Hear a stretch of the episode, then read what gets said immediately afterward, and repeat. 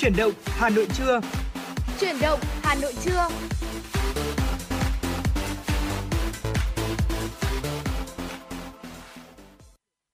Xin chào quý vị thính giả và chào mừng quý vị thính giả đã đến với chương trình Chuyển động Hà Nội trưa. Vâng, và Tuấn Kỳ và Trọng Khương đã quay trở lại trở với ờ, chương trình rồi đây. Và như thường lệ thì chúng tôi sẽ tiếp tục chuyển tới cho quý vị thính giả những uh, gọi là những uh, tin uh, những uh, tin tức nóng hổi trong ngày này và những uh, điều thú vị ở khắp thế giới. Thêm một điều nữa là những giai điệu âm nhạc là một điều không thể thiếu đối với cả à, chương trình của chúng tôi rồi. Nếu như quý vị thính giả mà có những bất kỳ à, dự định à, cũng hay là muốn một lời nhắn gửi yêu thương đến cho gia đình người thân hoặc là muốn gửi một bài hát đến cho những người thân yêu ở xa thì có thể liên hệ với chúng tôi qua hai kênh tương tác của chương trình. Đó là số điện thoại đường dây nóng 024 3773 6688 hoặc là trên fanpage chuyển động Hà Nội FM 96 quý vị nhé. Và thưa quý vị, để có thể mở đầu cho chuyển động Hà Nội trưa thì chúng tôi xin mời quý vị hãy cố định tần sóng 96 MHz và đồng hành với chúng tôi qua một ca khúc. Ca khúc có tựa đề Tình người Hà Nội. Sau ca khúc này thì chúng tôi sẽ quay trở lại và sẵn sàng đồng hành với quý vị ở những nội dung chính của chương trình. Xin mời quý vị cùng lắng nghe.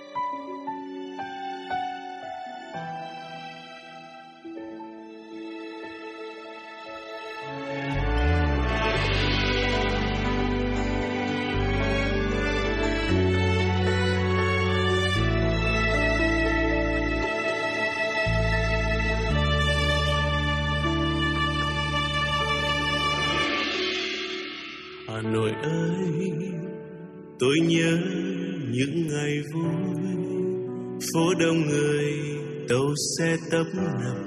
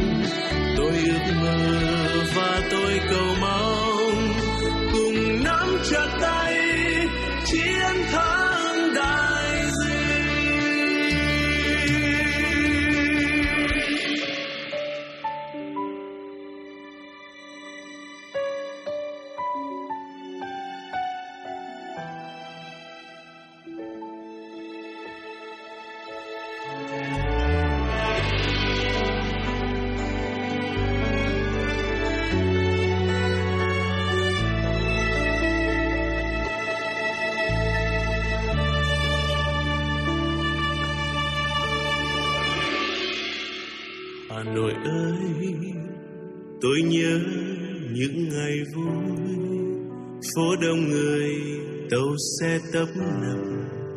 mùa thu về, thơm hương làng cốm và hồ gươm xanh như mắt em. Tôi nhớ phố Phan Đình Phùng,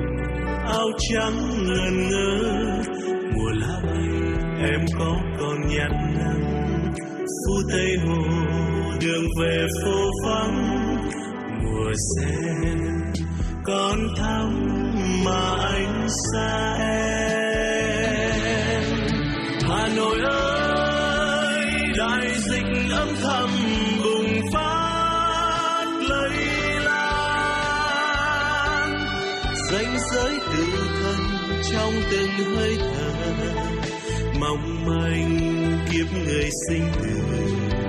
trong nỗi đau vẫn sáng lên tình yêu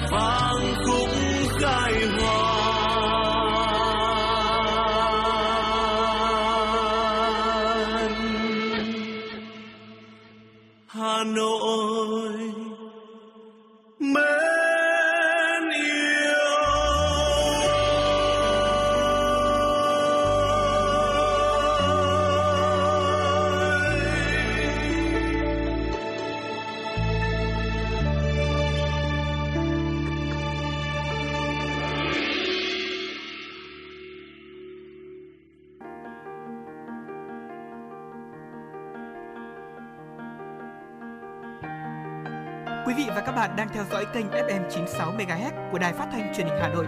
Hãy giữ sóng và tương tác với chúng tôi theo số điện thoại 024 3773 6688. FM 96 đồng hành trên mọi nẻo đường.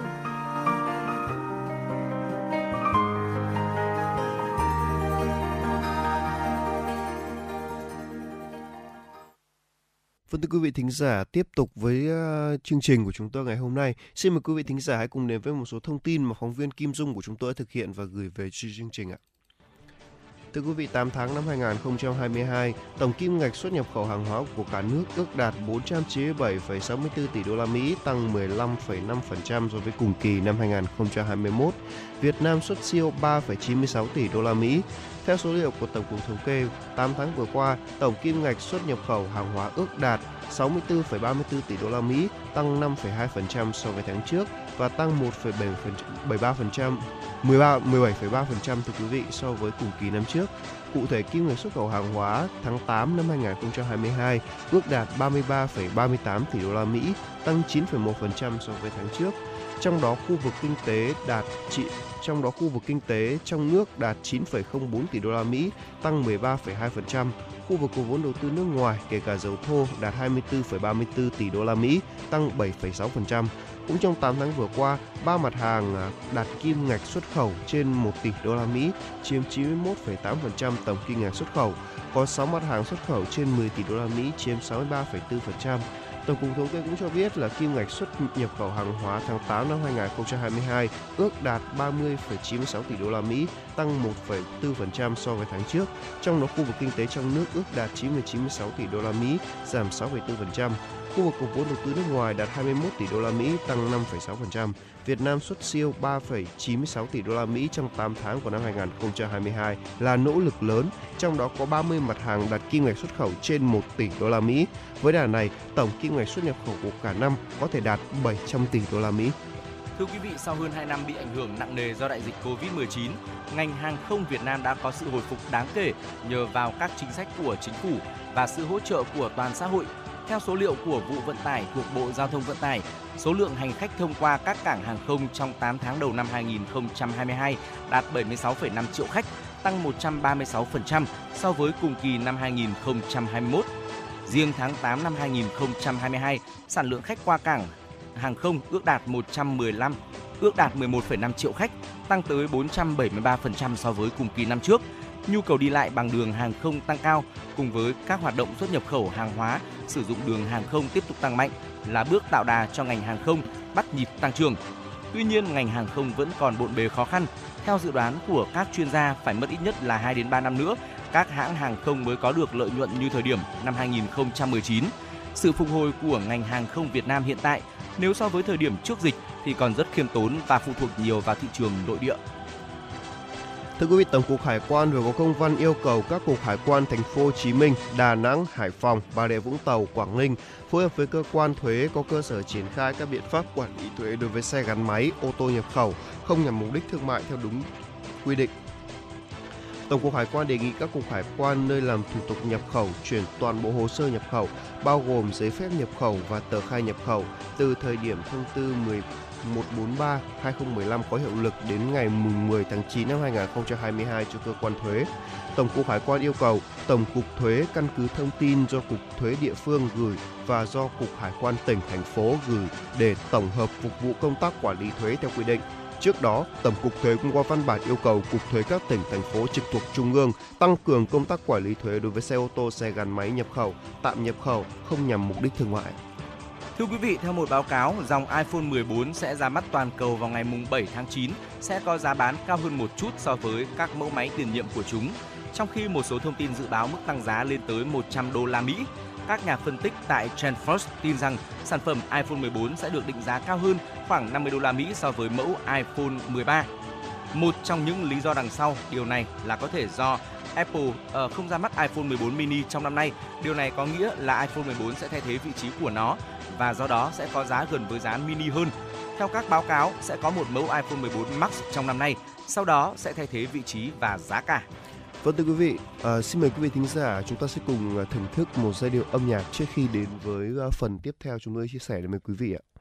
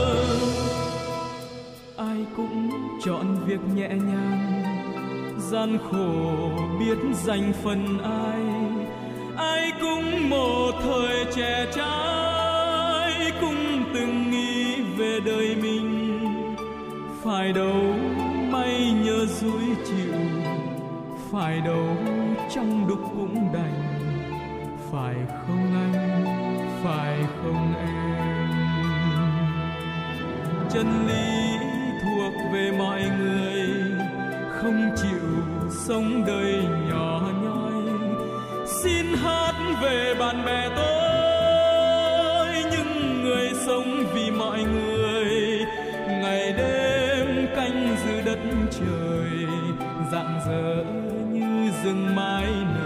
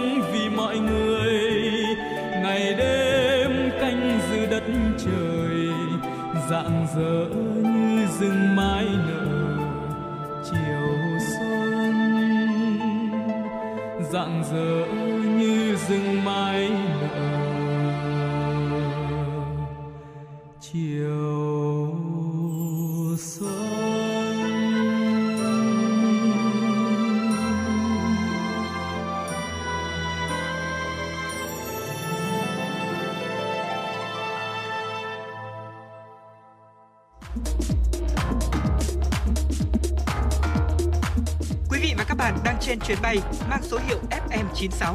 Hãy thư giãn, chúng tôi sẽ cùng bạn trên mọi cung đường. Hãy giữ sóng và tương tác với chúng tôi theo số điện thoại 024 3773 6688.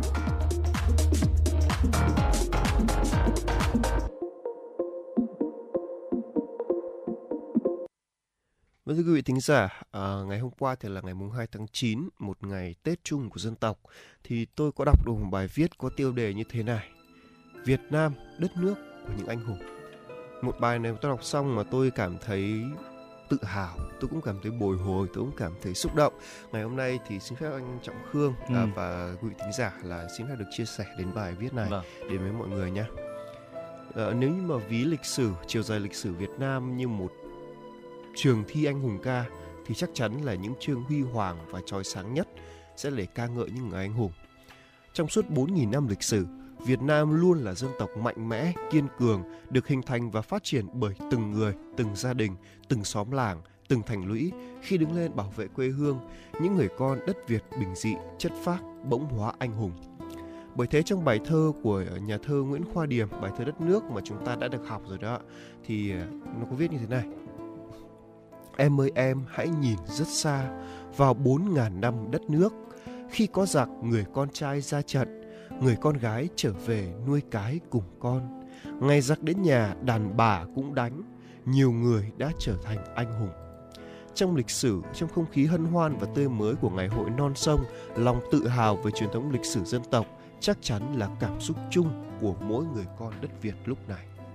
Thưa quý vị, một mùa Tết độc lập lại về trong nắng vàng mùa thu Ba Đình lịch sử. Tết độc lập năm nay trọn vẹn hơn 2 năm trước đó, thời điểm cả thế giới phải đương đầu với dịch bệnh hoành hành. Lúc này đây khi mà dịch bệnh đã được khống chế, người người nhà nhà hào hức hân hoan trong không khí một cuộc sống bình thường mới. Và lễ rước cờ tại quảng trường Ba Đình lịch sử vẫn trang trọng diễn ra trong ánh mắt chan chứa tinh thần dân tộc của nhiều người. Mùng 2 tháng 9 đã trở thành cái Tết chung của toàn dân tộc, ngày mà chúng ta luôn nhớ ơn quá khứ, trân trọng hiện tại và hướng tới tương lai. Nhớ về quá khứ là chúng ta biết nghiêng mình trước những hy sinh gian khổ của thế hệ cha ông đi trước để chúng ta cảm nhận được sự quý giá của độc lập tự do hôm nay. Lớp lớp của lịch sử được viết nên bởi chiến công của những anh hùng. Có những người đã khiến thế giới phải sửng sốt, khâm phục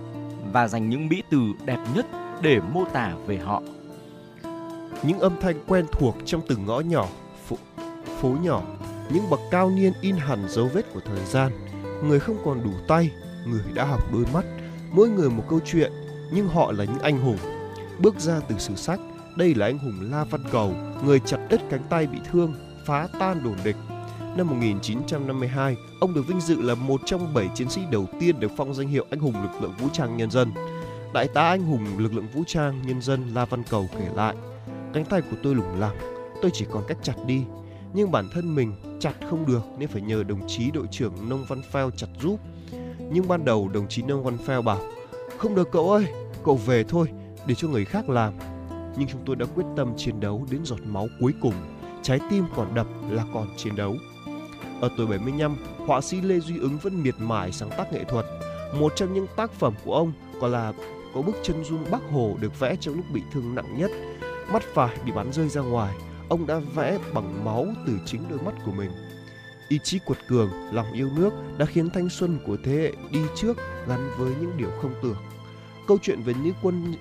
câu chuyện về nữ dân quân vác 42 chỉ nặng 42 kg vác hai hòm đạn nặng tiếp tế cho bộ đội của anh hùng lực lượng vũ trang nhân dân Lê Thị Tuyệt vượt qua những giới hạn bình thường của con người. Chiến tranh đã qua đi, những người anh hùng về với đời thường là cha, mẹ, là ông bà, là những người hàng xóm quanh ta. Cơ thể dẫu không còn lành lặn, nhưng những năm tháng tuổi trẻ nơi chiến trường với họ vẫn luôn là niềm tự hào. Đại tá anh hùng lực lượng vũ trang nhân dân La Văn Cầu có chia sẻ rằng tôi vô cùng tự hào vì là người thương binh góp phần vào chiến thắng vĩ đại của dân tộc. Tôi cũng như các bạn của tôi, dù có những lúc thời tiết thay đổi, vết thương nhức nhối, nhưng chúng tôi không bao giờ phàn nàn vì đó là niềm tự hào với Tổ quốc, với nhân dân. Anh hùng lực lượng vũ trang nhân dân Ngô Thị Tuyển thì có nói chúng tôi rất tin thế hệ trẻ bây giờ. Tôi tin thế hệ trẻ bây giờ dám nghĩ dám làm, làm được nhiều điều tốt và từ đó các cháu sẽ tu dưỡng đạo đức để bảo vệ cho dân, cho đảng và gìn giữ đất nước. Có biết bao người con gái, con trai trong 4.000 lớp người chống giống ta lứa tuổi, họ đã sống và chết giản dị và bình tâm. Không ai nhớ mặt đặt tên, nhưng họ đã làm ra đất nước. Sức mạnh nào đã khiến cho những chàng trai cô gái tràn đầy sức sống thanh xuân bỗng hóa những anh hùng? Chỉ có thể là lòng yêu nước, là tinh thần tự hào dân tộc, là ý chí quật cường trước khó khăn. Họ đã làm ra đất nước. Anh hùng chỉ xuất hiện trong những thời khắc cam go nhất, thời khắc hiện diện sinh tử của nhiều người. Và vì thế anh hùng thời nào cũng có. Giữa cuộc sống hôm nay, có những con người mà công việc của họ là đối mặt với hiểm nguy. Sự xuất hiện của họ luôn kịp thời để bảo vệ bình yên, hạnh phúc cho những người khác. Và cái giá phải trả thậm chí là sự hy sinh. Và thưa quý vị, thời nào cũng có anh hùng thôi. Ngày mùng 1 tháng 8, một ngày bình yên với biết bao người. Ngày làm nhiệm vụ bình thường lại là ngày một đội trưởng nhiệt huyết, trách nhiệm, một thượng úy 25 tuổi giàu tình cảm, một hạ sĩ 19 tuổi vẫn còn trong mình bao ước mơ của đội cảnh sát phòng cháy chữa cháy quận Cầu Giấy đã ra đi, mãi không về. Đã một tháng kể từ khi ngôi nhà này vắng bóng một người con, người chồng, người bố. Nuôi con từ thuở còn thơ, bên con hơn 40 năm cuộc đời, bà Trần Thị Thủy, mẹ của liệt sĩ Thượng tá Đặng Anh Quân, giờ vẫn còn nhớ từng bữa cơm, nhớ những khi anh Quân đi làm về. Nén nỗi đau tột cùng, chị Nguyễn Thu Huyền, vợ của liệt sĩ Đặng Anh Quân đã gắng, gắng gồng mạnh mẽ để trở thành chỗ dựa cho con, cho mẹ chồng. Thế nhưng những ký ức về chồng đôi khi vẫn làm chị rơi nước mắt khi nghĩ về. Công việc của anh Quân vất vả bởi trách nhiệm của một người lính còn những thiệt thòi hơn. Còn ở căn nhà tập thể nhỏ này, những kỷ vật còn nhắc nhở bà Nguyễn Thị Tuyết Hạnh, mẹ liệt sĩ Nguyễn Đình Phúc về cậu con trai 19 tuổi, hiếu thảo, không ngại sông pha. Học giỏi tiếng Anh và tiếng Nhật, Phúc tạm gác ước mơ trở thành giảng viên ngoại ngữ, bảo lưu đại học để đi nghĩa vụ và tham gia chạy cháy. Dẫu đau, đớn, mất mát, nhưng những người mẹ, người vợ của các anh hùng vẫn phải gắng gượng vượt qua, bởi trong họ hiểu rằng sự cống hiến của các anh đã mang lại bình yên cho nhiều người dân, sinh mạng. Cuộc sống vẫn tiếp diễn, sự bình yên của người dân vẫn còn được âm thầm bảo vệ bởi những chiến sĩ công an. Thời nào cũng có anh hùng và họ chính là những người anh hùng trong thời bình. Ai cũng chọn việc nhẹ nhàng, gian khổ sẽ dành phần ai. Những người anh hùng thời bình họ có khắc nào nghĩ về bản thân mình mà giặc lửa có thể ảnh hưởng tới mạng sống của nhiều người đó. Họ đã hy sinh để đổi lấy bình yên cho cuộc sống này và còn nhiều hơn nữa những câu chuyện, những con người biết sống, hy sinh, sống vì người khác. Họ trở thành anh hùng lúc nào không hay bởi chính họ những gì họ làm đã tạo nên vô vàn những điều kỳ diệu của cuộc sống không có phép mầu nhiệm nào mà là bằng tình yêu và lòng tốt của con người. Tình yêu thương giúp cho chúng ta mạnh mẽ hơn để vượt qua những khó khăn trong cuộc sống. Có những anh chàng ra sức đối đầu với cơn sóng dữ cứu người trên biển, cho các y bác sĩ không gục ngã trước lưỡi hái tử thần của dịch bệnh, hay các thầy cô giáo vùng cao bám nghèo bám khổ chỉ bởi ước mơ duy nhất của học trò nghèo là được học chữ.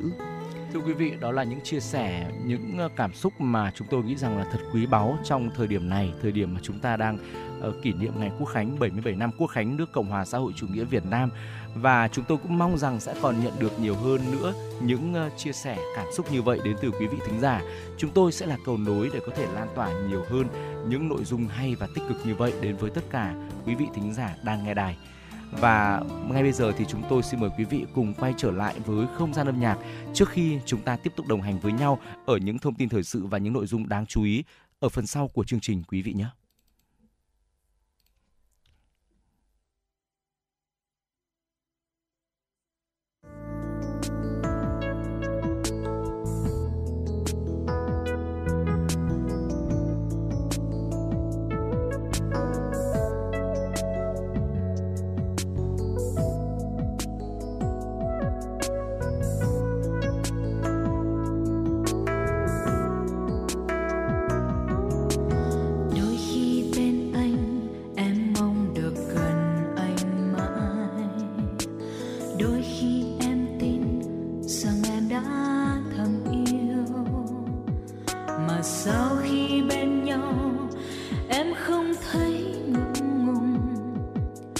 còn sao khi xa anh, lòng em không thấy nhớ nhung.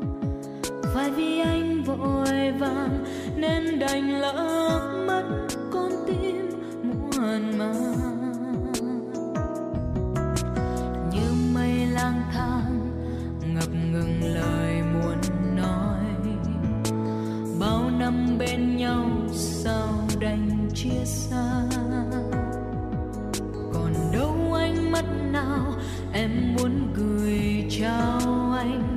nụ hôn nồng say, ấm áp trên môi, thôi cũng quên rồi. Ôi, di vãng ngày thơ, một tình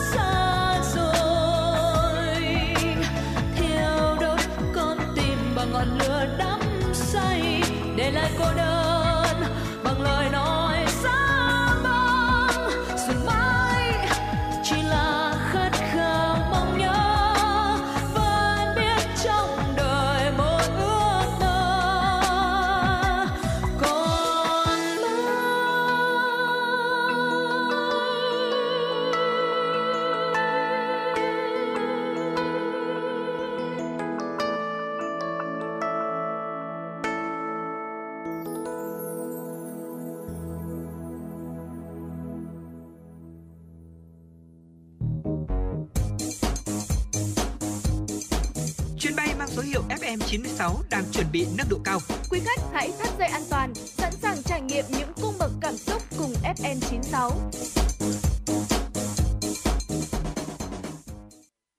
Vâng thưa quý vị thính giả, tiếp tục với chuyển động Hà Nội của chúng tôi, Phó, phóng viên Kim Dung đã gửi về đây những thông tin quốc tế nóng hổi vừa mới cập nhật. Ngay bây giờ xin mời quý vị thính giả chúng ta hãy cùng à, lắng nghe. Thưa quý vị, vừa qua, các quan chức các bang của Mỹ cho biết ít nhất 31 trẻ em ở nước này đã có kết quả xét nghiệm dương tính với bệnh đậu mùa khỉ. Cho đến nay, 11 bang và khu vực tại Mỹ đã báo cáo các trường hợp mắc bệnh đậu mùa khỉ ở trẻ em. Chỉ riêng ở bang Texas đã xác nhận là được 9 trường hợp, bị 9 trường hợp trẻ bị mắc bệnh. Trong khi đó tại Florida đã phát hiện những trường hợp mắc bệnh đậu mùa khỉ ở hai trẻ dưới 4 tuổi, một trường hợp ở hạt Brevard và một trường hợp ở hạt Morrow. Tháng trước, Trung tâm Kiểm soát và Phòng ngừa Dịch bệnh Mỹ CDC cảnh báo có bằng chứng sơ bộ cho thấy trẻ dưới 8 tuổi có có thể diễn tiến nặng nếu bị nhiễm bệnh đậu mùa khỉ. Theo số liệu mới nhất của CDC, tính đến ngày 31 tháng 8, trên toàn nước Mỹ ghi nhận tổng cộng 18.989 ca mắc bệnh đậu mùa khỉ. Thông tin tiếp theo xin được gửi đến cho quý vị đến từ Canada. Thưa quý vị, số ca mắc bệnh đậu mùa khỉ đã lên tới 1.251 ca, trong đó có 35 ca nhập viện tính đến ngày 31 tháng 8. Theo cơ quan y tế công cộng ở Canada, một trong số những ca mắc bệnh này thì có 582 ca ghi nhận ở tỉnh uh, Ontario, 493 ca ở Quebec và 137 ca ở tỉnh British Columbia, 31 ca ở Alberta, 3 ca ở tỉnh Saskatchewan, à, uh, 2 ca ở vùng lãnh thổ Yukon, trong khi các tỉnh như Nova Scotia, uh, Manti, Manitoba và New Brunswick mỗi nơi ghi nhận một ca. Đậu mùa khỉ gây ra các nốt phát ban giống như bệnh đậu mùa, giống như một, cùng với một số triệu chứng khác. Trước đây không lâu, bệnh xuất hiện chủ yếu ở một số vùng ở Tây Phi và Trung Phi. Tuy nhiên trong đợt bùng phát mới đây, sau khi ca bệnh đầu tiên phát hiện ở Anh Quốc thì hiện có tới 48.400 ca nhiễm ở 60 quốc gia, trong đó có nhiều nước ở châu Âu và châu Mỹ.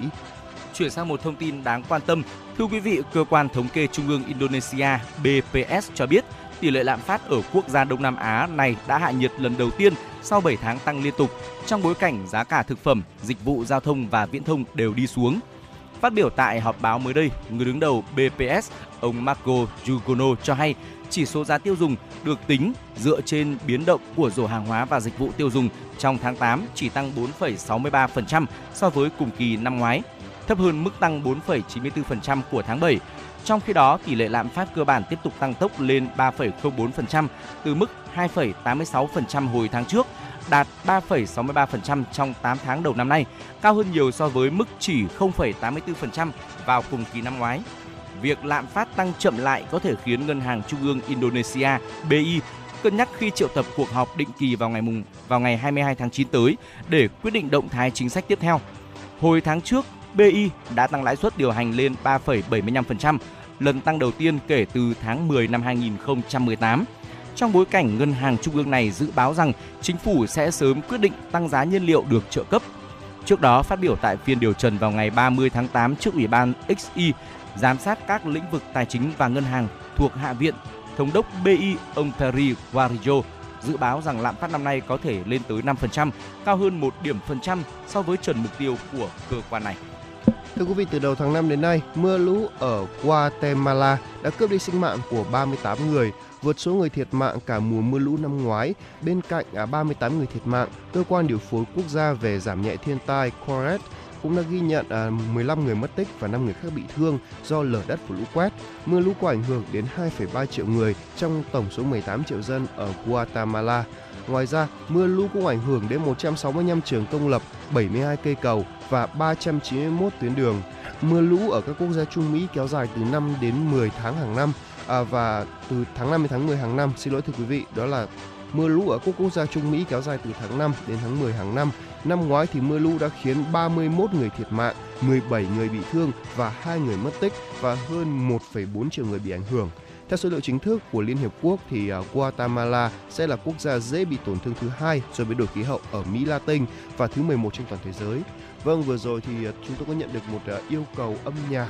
đó là ca khúc Tình yêu tôi hát do một số điện thoại của một thính giả có đuôi số là 99. Và vâng, ngay bây giờ xin mời anh Trọng Khương, quý vị thính giả cùng với quý vị người thính giả yêu cầu bài hát của chúng ta lắng nghe ca khúc này Tình yêu tôi hát do giọng ca của Lân Nhã thể hiện và Uyên Linh thể hiện. Linh thể hiện. À, xin mời quý vị cùng lắng nghe ca khúc này và sau đó thì đừng rời sóng nhé. Chúng tôi sẽ quay trở lại và tiếp tục đồng hành với quý vị à, với đến với những thông tin thời sự đáng chú ý tiếp theo.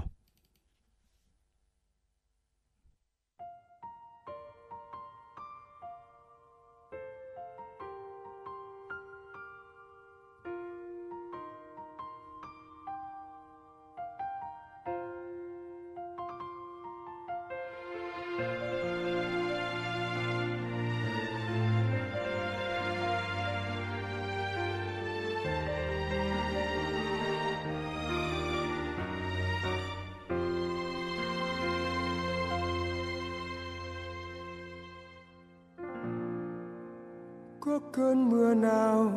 qua đây?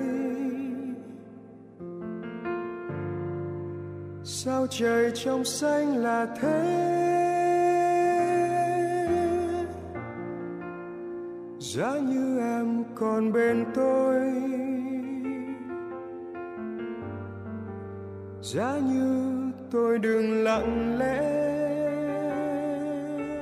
Rất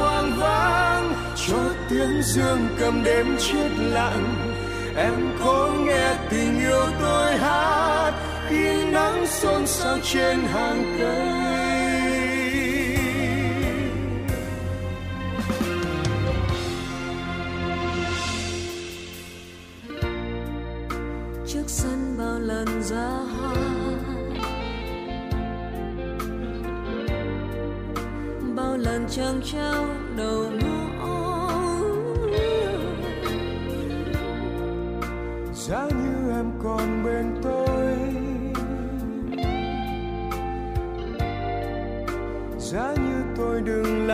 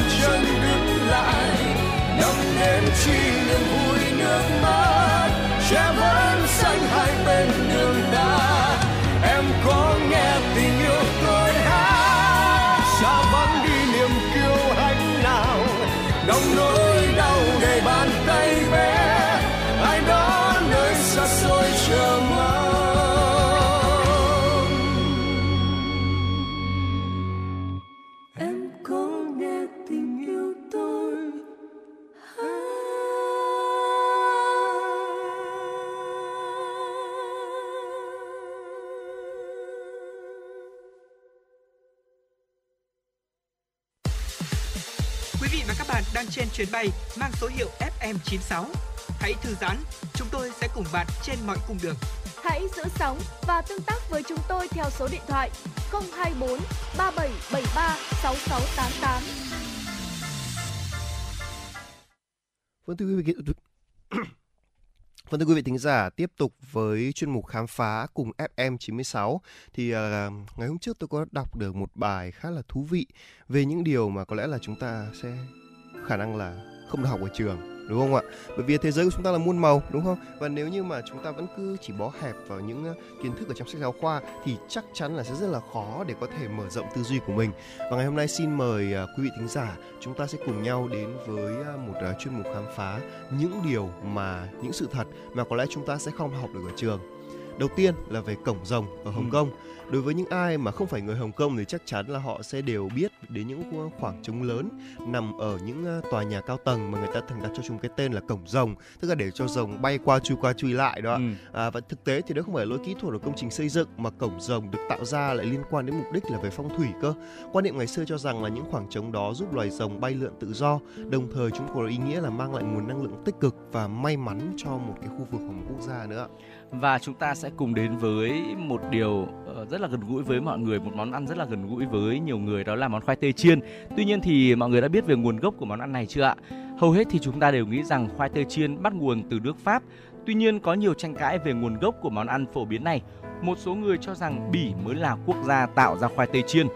Thời xa xưa, người dân ở miền Nam nước Bỉ có thói quen đánh bắt những loài cá nhỏ trên sông Maas, sau đó rán chúng lên ăn. Nhưng vào mùa đông, trước sông đóng băng, nước sông đóng băng thì dân làng không thể đánh bắt cá được. Thay vào đó, họ đã sáng tạo ra việc sử dụng khoai tây để chế biến món khoai tây chiên. À, và một sự thật thú vị khác đến từ vùng đất à, uh, Scandinavian đó là ở uh, đó là họ thường làm nóng vỉa hè của mình vì là đôi khi ở những nước ở xứ lạnh thì việc loại bỏ lớp tuyết dày trên đường phố là một vấn đề nan giải Tuy nhiên ở Scandinavian thì đã tìm ra một cách xử lý hiệu quả ở trường hợp này, đó là họ lắp đặt các hệ thống năng lượng địa nhiệt giúp cho làm nóng vỉa hè. Điều này giúp cho số vụ tai nạn do tuyết gây ra à, ở trên phố giảm xuống đáng kể mà nhắc ừ. đến tuyết thì có công sự thật thú vị nữa là đã bao giờ anh Khương tin rằng là ở sa mạc Sahara cũng gây tuyết rơi chưa? Cũng có tuyết ờ, rơi. Điều này thì nghe hơi khó tin một chút. Tuy nhiên thì ờ, chúng tôi cũng xin được chia sẻ đến với quý vị thông tin này ạ. À, phải nói rằng là tất cả chúng ta đều nghĩ rằng Sahara là một sa mạc rất là nóng và khô hanh đúng không nào? Nhưng mà sự thật là nó đã từng bị bao phủ bởi tuyết. Vào năm 2018 thì một trận tuyết rơi đã xuất hiện ở Sahara với một lớp tuyết mỏng. Tuy nhiên thì đây cũng không phải lần đầu tiên cũng không phải là lần duy nhất mà sa mạc gặp phải hiện tượng này. Trước đó vào năm 1979, mọi người lần đầu tiên tận mắt thấy một trận tuyết rơi tại sa mạc Sahara. Vâng và tiếp theo chúng tôi đến với một món đồ thời trang mà gọi là dùng có thể nói là đem ra dùng để đại diện cho những người ờ, phụ nữ, ừ. những người con gái hay là cao cấp hơn đi, nó đại diện cho một quý cô thanh lịch ừ. và sang chảnh đấy. Thì uh, vào khoảng thế kỷ thứ 10 thì con người ta lúc ấy là bắt đầu là cưỡi ngựa và để bàn chân vững hơn thì giày có một phần gót nhô lên ừ. và mấy ai biết được đâu rằng là cái chữ những chiếc giày cao gót này lần đầu tiên được thiết kế là dành cho nam giới đó ạ. À, đấy, vì thế nên là cái giày để do là cái việc cưỡi ngựa nên là cái việc giày cao gót được sản xuất và sử dụng lần đầu tiên là dành cho những người đàn ông cưỡi ngựa này. Mãi cho đến thế kỷ thứ 17 thì loại giày này mới trở thành trào lưu dành cho những tầng lớp thượng lưu ở châu Âu và dùng phổ biến ở nữ giới nhiều hơn ở nam giới. Đấy vừa vừa rồi trên đây là một số những ờ, điều khá là lạ lẫm mà đối với nhiều người chúng ta không được học ở trường đâu. Đấy à, còn vừa rồi là một số chia sẻ của Tuấn Kỳ và Trọng Khương thôi. Giờ chúng ta sẽ tiếp tục với dòng chảy tin tức của FM 96 với những thông tin mà phóng viên Kim Dung đã cập nhật Thưa quý vị, ngày Quốc khánh Việt Nam mùng 2 tháng 9 là một trong những ngày lễ lớn nên Google đã sử dụng một doodle đặc biệt để chào mừng đại lễ, biểu tượng chim lạc. Đối với những ngày kỷ niệm đặc biệt, Google thường thay đổi ảnh đại diện trên trang chủ bằng một doodle chứa thông điệp nào đó gợi nhắc đến sự kiện. Nhân ngày Quốc khánh, ngày lễ kỷ niệm lớn nhất của một quốc gia, Google đã sử dụng một doodle đặc biệt để chào mừng ngày Quốc khánh Việt Nam năm nay. Google chia sẻ với doodle đặc biệt nhân ngày Quốc khánh Việt Nam năm nay rằng tác phẩm lấy cảm hứng từ loài chim thần thoại của người Việt cổ, chim lạc. Đây là loài chim có hình dáng gần giống với chim hạc với chiếc mỏ dài, có thể tìm thấy ở các hình ảnh trang trí tinh xảo trên trống đồng Đông Sơn truyền thống của người Việt. Khi nhấn vào biểu tượng chim lạc, giao diện của Google sẽ giới thiệu tổng quan về ngày Quốc khánh Việt Nam. Đại diện là hình ảnh Chủ tịch Hồ Chí Minh đọc bản tuyên ngôn độc lập tại quảng trường Ba Đình. Thông tin trên Google cho thấy vào ngày Quốc khánh, người dân Việt Nam được nghỉ làm việc để kỷ niệm ngày lễ này. Các biểu ngữ đỏ và vàng trải dài trên các đường phố cùng với quốc kỳ Việt Nam. Các chương trình biểu diễn văn nghệ và bắn pháo hoa diễn ra tại nhiều địa phương. Lễ diễu hành được tổ chức tại quảng trường Ba Đình và nhiều thành phố, địa phương khác trên cả nước để chào mừng ngày Quốc khánh. Vâng thưa quý vị, Bộ trưởng Bộ Tài nguyên và Môi trường Trần Hồng Hà cho biết, dự án luật đất đai sửa đổi sẽ hướng đến quy định đảm bảo xác định giá đất công khai minh bạch và phù hợp với giá thị trường để người dân và doanh nghiệp đều được hưởng lợi. Theo Bộ trưởng Trần Hồng Hà, nghị quyết số 18 về tiếp tục đổi mới hoàn thiện thể chế chính sách, nâng cao hiệu lực hiệu quả quản lý và sử dụng đất, tạo động lực đưa nước ta trở thành nước phát triển có thu nhập cao, có ý nghĩa rất quan trọng đối với thực tiễn. Nghị quyết này đặt ra yêu cầu nâng cao nhận thức trong cán bộ, đảng viên và nhân dân về quản lý và sử dụng đất trong nền kinh tế thị trường định hướng xã hội chủ nghĩa, về đất đai thuộc sở hữu toàn dân do nhà nước là đại diện chủ sở hữu và thống nhất quản lý quyền và nghĩa vụ của tổ chức, hộ gia đình và cá nhân được nhà nước giao quyền sử dụng đất Bộ trưởng Trần Hồng Hà cũng nhấn mạnh việc Bộ bỏ ra khung giá đất cần thiết là và sử dụng bảng giá đất sát với thị trường hơn. Bảng giá đất sẽ được định à, giá là hàng năm hoặc trong điều kiện biến động trên 30% trong vòng 6 tháng thì xác định lại bảng giá đất. Thưa quý vị, trong đêm mùng 1 dạng sáng mùng 2 tháng 9, Công an quận Đống Đa Hà Nội triển khai nhiều lực lượng kiểm tra các cơ sở kinh doanh dịch vụ nhạy cảm, quán bar, karaoke, phát hiện thu giữ nhiều bình khí N2O tức khí cười không rõ nguồn gốc, Cụ thể khoảng 21 giờ 30 phút ngày ngày 1 tháng 9, tổ công tác của công an quận Đống Đa phối hợp với công an phường Nam Đồng và cục quản lý thị trường Hà Nội kiểm tra đột xuất hai cơ sở kinh doanh tại tòa nhà 14 Nam Đồng, trong đó tại tầng 1 của tòa nhà có quán Ajat và quán Gin tại tầng 6. Đây là các cơ sở kinh doanh nước giải khát, đồ uống. Bước đầu qua kiểm tra, lực lượng chức năng phát hiện và thu giữ một bình khí N2O loại 40 kg và 6 bình khí loại 8 kg tại hai cơ sở kinh doanh. Trước đó, đêm 28 tháng 8, Công an quận Đống Đa phối hợp với Công an phường Kim Liên, đội quản lý thị trường số 4 thuộc Cục Quản lý Thị trường Hà Nội kiểm tra đột xuất tại quán quất có địa chỉ số 147 phố Phương Mai, phường Kim Liên đã phát hiện hai bình khí N2O loại 40 kg. Cùng thời điểm trên, qua phối hợp với Công an phường Ngã Tư Sở và Cục Quản lý Thị trường Hà Nội, Công an quận Đống Đa kiểm tra đột xuất tại quán Lis tại số 90 phố Thái Thích, phường Ngã Tư Sở, thu giữ hai bình khí N2O loại khoảng 40 kg. Vào thời điểm kiểm tra, tất cả đại diện trên cơ sở chưa xuất trình được các giấy tờ liên quan đến hàng hóa cũng như giấy phép kinh doanh mặt hàng hạn chế kinh doanh. Công an quận Đống Đa khẳng định đơn vị sẽ tiếp tục phối hợp với các lực lượng chức năng ra quân kiểm tra thường xuyên các cơ sở kinh doanh, xử lý nghiêm hoạt động mua bán khí N2O. Vâng thưa quý vị, à, chuyển sang một số những thời tiết. Vừa rồi thì tôi có ra ngoài và tôi thấy rằng là hình như là trời đang bắt đầu lắc sắc một số cơn mưa thì phải. Một cơn mưa nhỏ thôi nhưng chắc là sẽ không ảnh hưởng đến cuộc vui của quý vị thính giả trong à, kỳ nghỉ lễ này đâu. À, tuy nhiên thì một số thông tin uh, chi tiết về à, thời tiết ngày và đêm ngày 3 tháng 9, Bắc Bộ và Trung Bộ thì ngày nắng, nơi có nơi nắng nóng với nhiệt độ trên 35 độ C, đề phòng khả năng xảy ra lốc xét và gió giật mạnh vào chiều tối. Ở phía Tây Bắc Bộ thì ngày nắng, đêm có mưa rào và rông rải rác, cục bộ có mưa to. Trong mưa rông có khả năng xảy ra lốc xét và gió giật mạnh. Gió nhẹ, nhiệt độ thấp nhất là từ 23 đến 26 độ, có nơi dưới 23 độ, cao nhất là từ 31 đến 34 độ C, có nơi trên 34 độ C.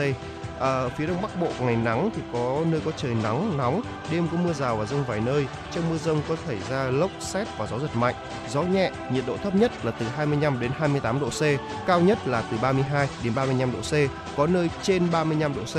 Thủ đô Hà Nội thì ngày nắng, à, có nơi nắng nóng, đêm có mưa rào và rông vài nơi. Trong mưa rông có xảy ra lốc xét và gió giật mạnh, gió nhẹ, nhiệt độ thấp nhất là từ 26 đến 28 độ, cao nhất là từ 33 đến 35 độ, có nơi trên 35 độ.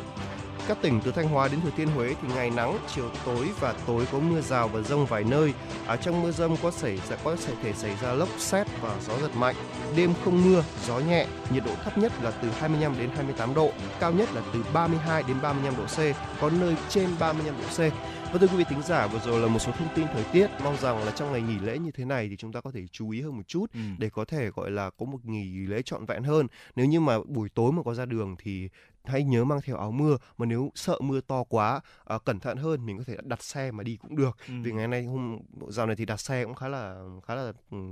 tốt và cũng không bị gọi là chậm mất của quý vị thính giả đâu. À, vừa rồi thì lại có một quý vị thính giả nữa yêu cầu ca khúc uh, giấc mơ trưa do thùy chi thể hiện. Ngay bây giờ trước khi đến với những khung giờ thứ hai của truyền động hà nội xin mời quý vị thính giả cùng lắng nghe ca khúc này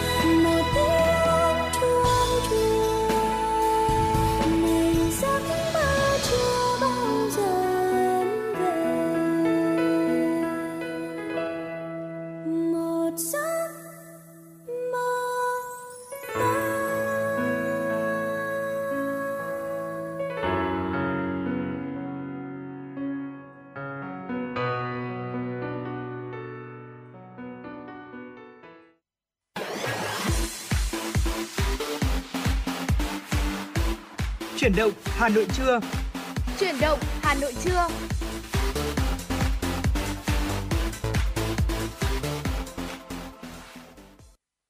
Vâng thưa quý vị thính giả đến với khung giờ thứ hai của chuyển động Hà Nội thì ngày hôm nay chúng tôi sẽ tiếp tục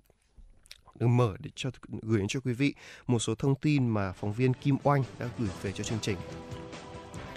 Thưa quý vị, tối hôm qua tại Đại sứ quán Lào tại Việt Nam đã long trọng tổ chức à thưa quý vị, xưa thưa quý vị là Đại sứ quán Việt Nam tại Lào đã long trọng tổ chức tiệc chiêu đãi kỷ niệm 77 năm Quốc khánh nước Cộng hòa xã hội chủ nghĩa Việt Nam và kỷ niệm 60 năm ngày à, Việt Nam Lào thiết lập quan hệ ngoại giao. À, Chủ tịch Quốc hội à, Lào à, Say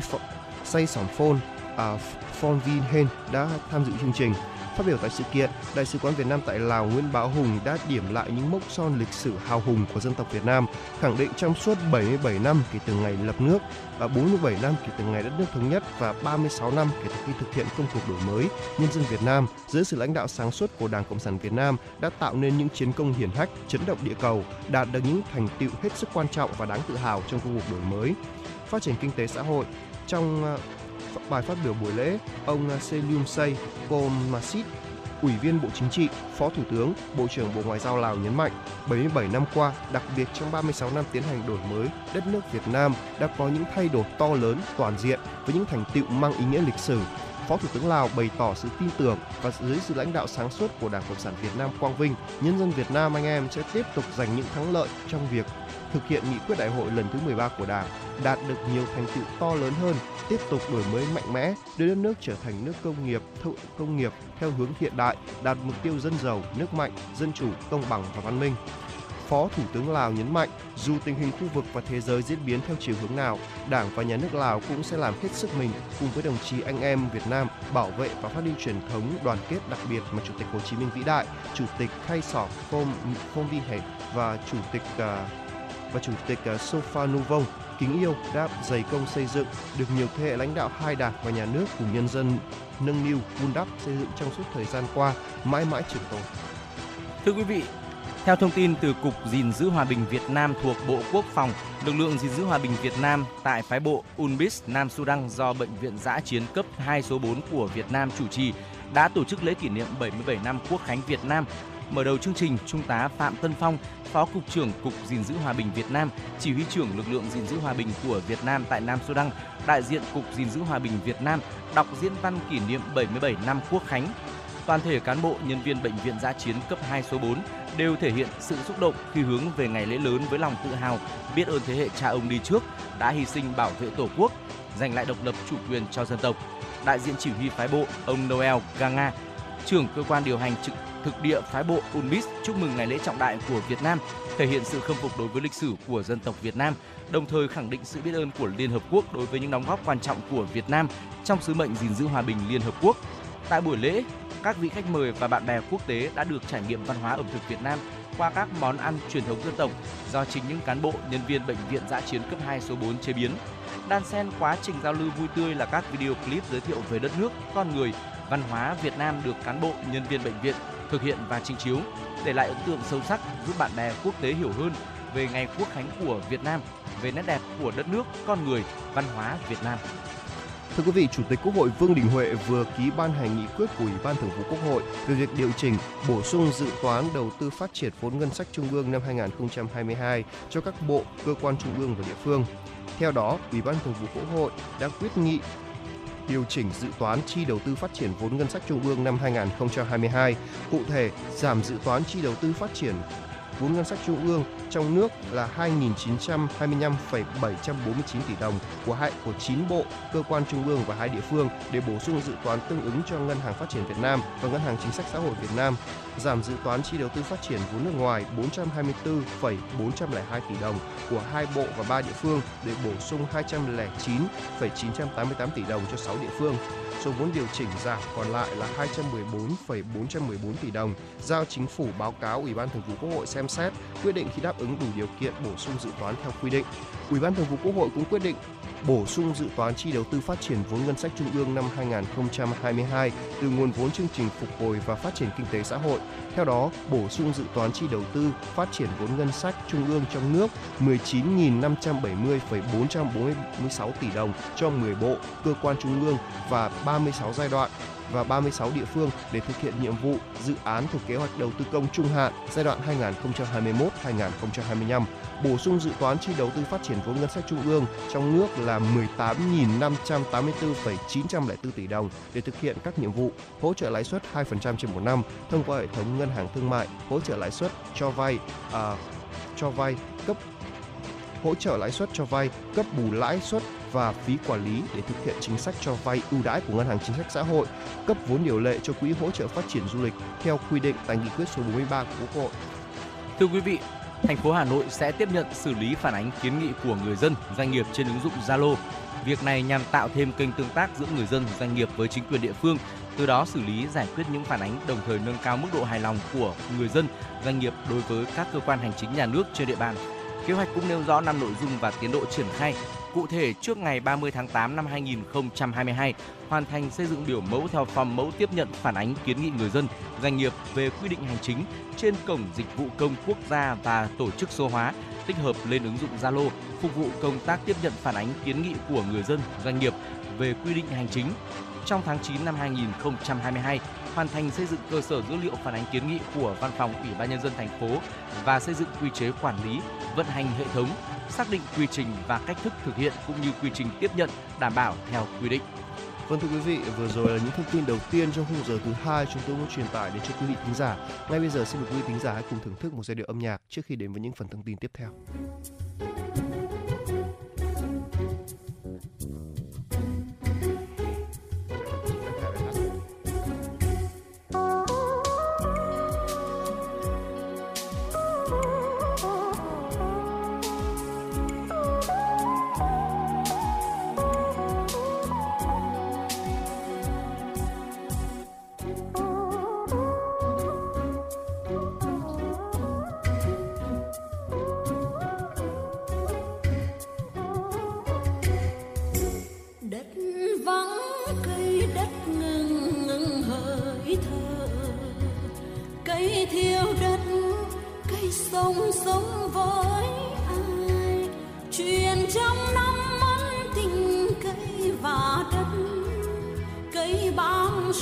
手。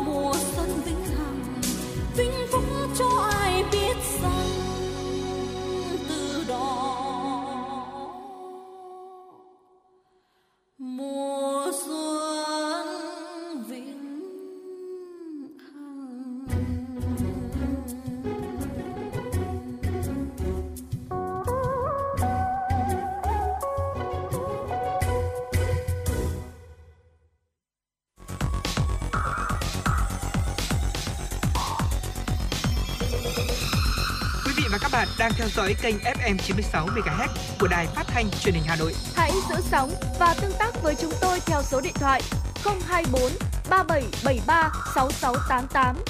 FM 96 đồng hành trên mọi nẻo đường. Vâng thưa quý vị, tiếp tục với à, những tin tức của FM 96. Xin mời quý vị thính giả cùng đến với một số thông tin phóng viên của chúng tôi vừa cập nhật ạ. Theo lịch tuyển sinh từ ngày mai mùng 4, tháng 9 đến 17 giờ ngày mùng 9 tháng 9, các trường đại học sẽ tải cơ sở dữ liệu lên hệ thống tuyển sinh chung và tổ chức xét tuyển. Bộ Giáo dục và Đào tạo thông tin hệ thống tuyển sinh chung đã được nâng cấp để đáp ứng được các thay đổi của quy chế và các văn bản quy định về tuyển sinh để thuận tiện cho thí sinh đăng ký kiểm tra, nộp lệ phí xét tuyển. Thí sinh đăng ký nguyện vọng trực tuyến trên hệ thống với tất cả các phương thức xét tuyển. Đối với những thí sinh trúng tuyển có điều kiện có thể kiểm tra được thông tin đăng ký đã đúng với thông tin xét tuyển tại các trường có chức năng để thí sinh có thể tra cứu để biết kết quả trúng tuyển, đồng thời có thể xác nhận nhập học ngay trên hệ thống. Hệ thống hỗ trợ các trường dữ liệu tuyển sinh để xét tuyển và xử lý nguyện vọng đăng ký xét tuyển với tất cả các phương thức xét tuyển trên hệ thống, đồng thời cung cấp thông tin về thí sinh trúng tuyển, xác nhận nhập học vào các trường.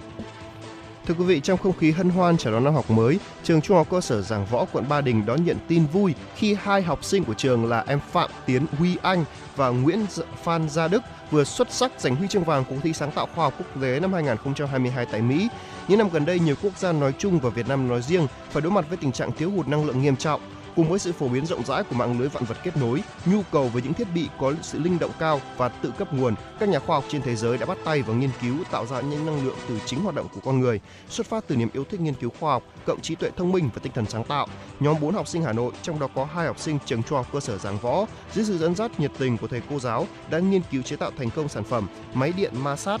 nano. Sáng chế này đã xuất sắc giành giải huy chương vàng tại cuộc thi sáng tạo khoa học quốc tế năm 2022. Tổng Liên đoàn Lao động Việt Nam vừa có công văn gửi đến Ủy ban Thường vụ Quốc hội, Ủy ban Xã hội của Quốc hội, Chính phủ và Bộ Y tế để đóng góp ý kiến cho dự thảo luật khám chữa bệnh sửa đổi.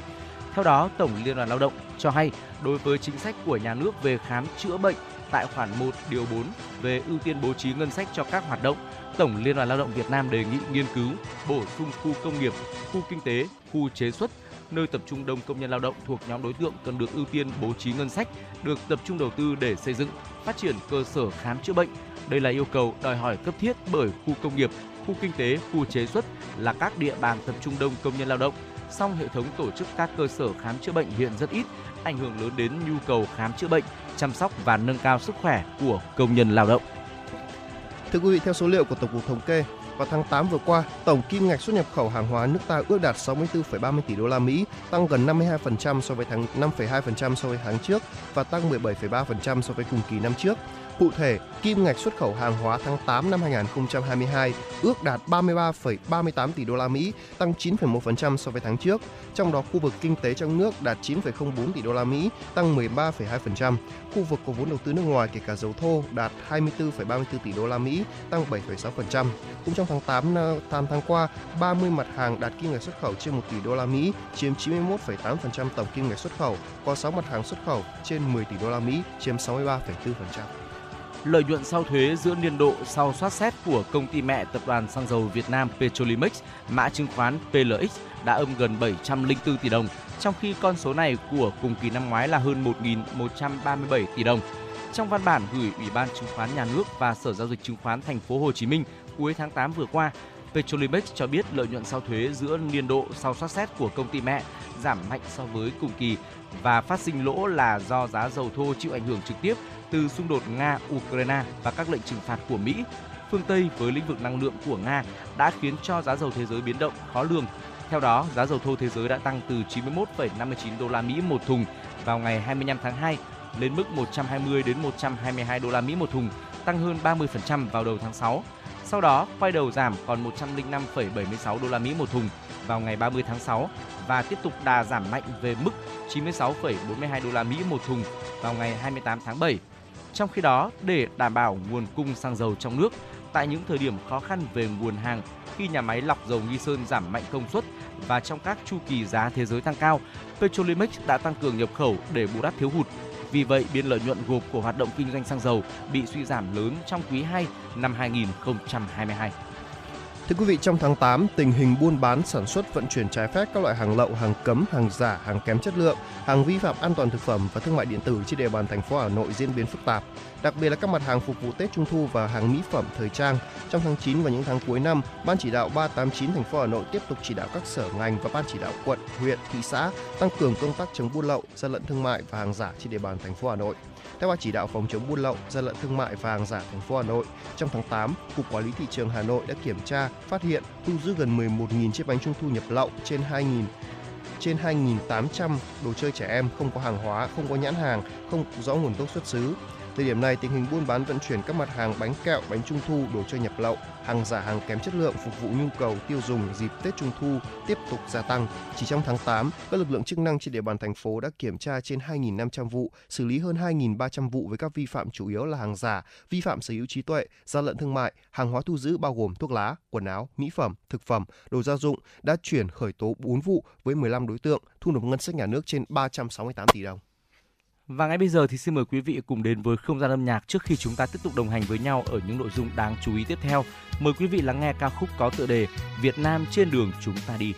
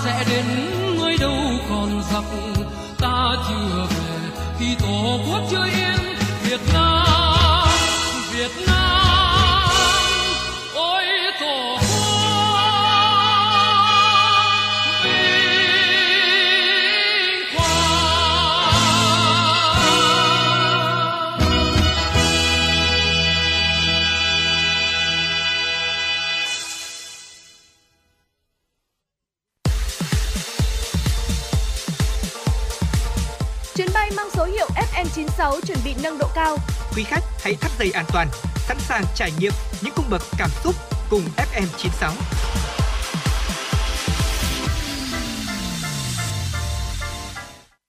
Và thưa quý vị, tiếp tục với một số thông tin mà chúng tôi vừa được nhận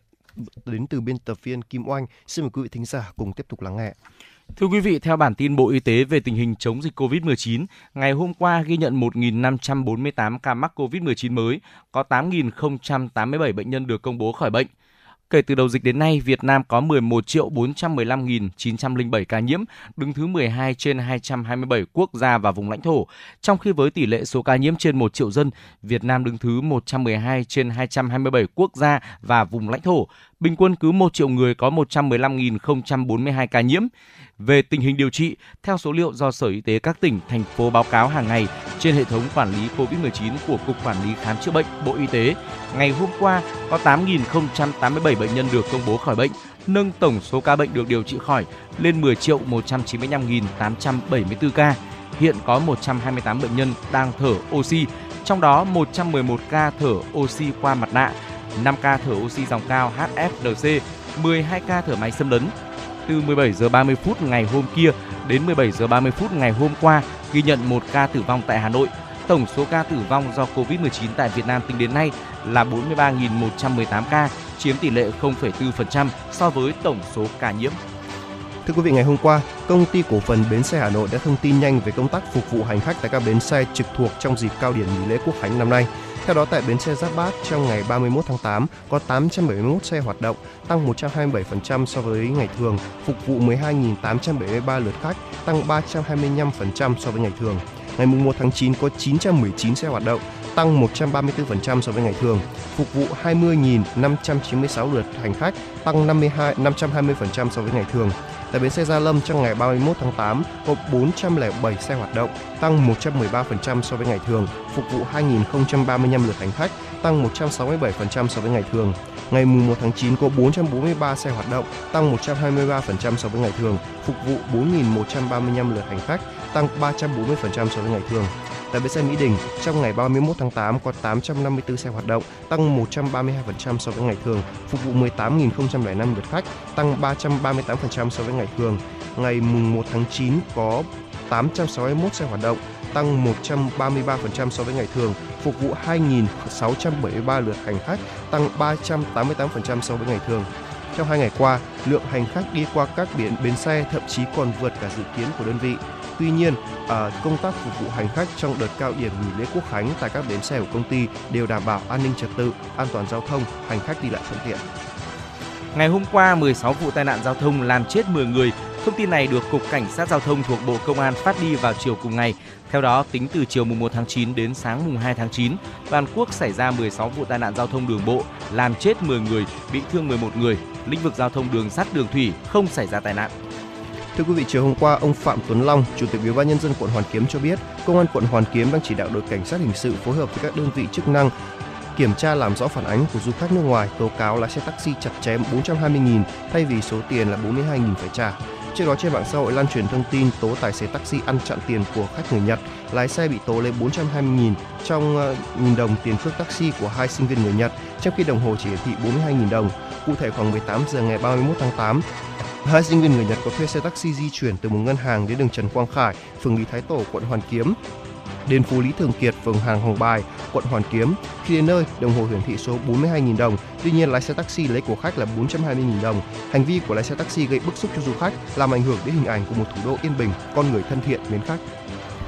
Ngày hôm qua, Công an huyện Ba Vì Hà Nội cho biết đã tạm giữ hình sự đối tượng Trần Đình Quỳnh sinh năm 1990 ở khu 1 xã Tân Phương, huyện Thanh Thủy, tỉnh Phú Thọ để điều tra về hành vi trộm cắp tài sản. Trước đó, khoảng đầu tháng 8 vừa qua, trên địa bàn huyện Ba Vì liên tiếp xảy ra các vụ trộm cắp bình ắc quy.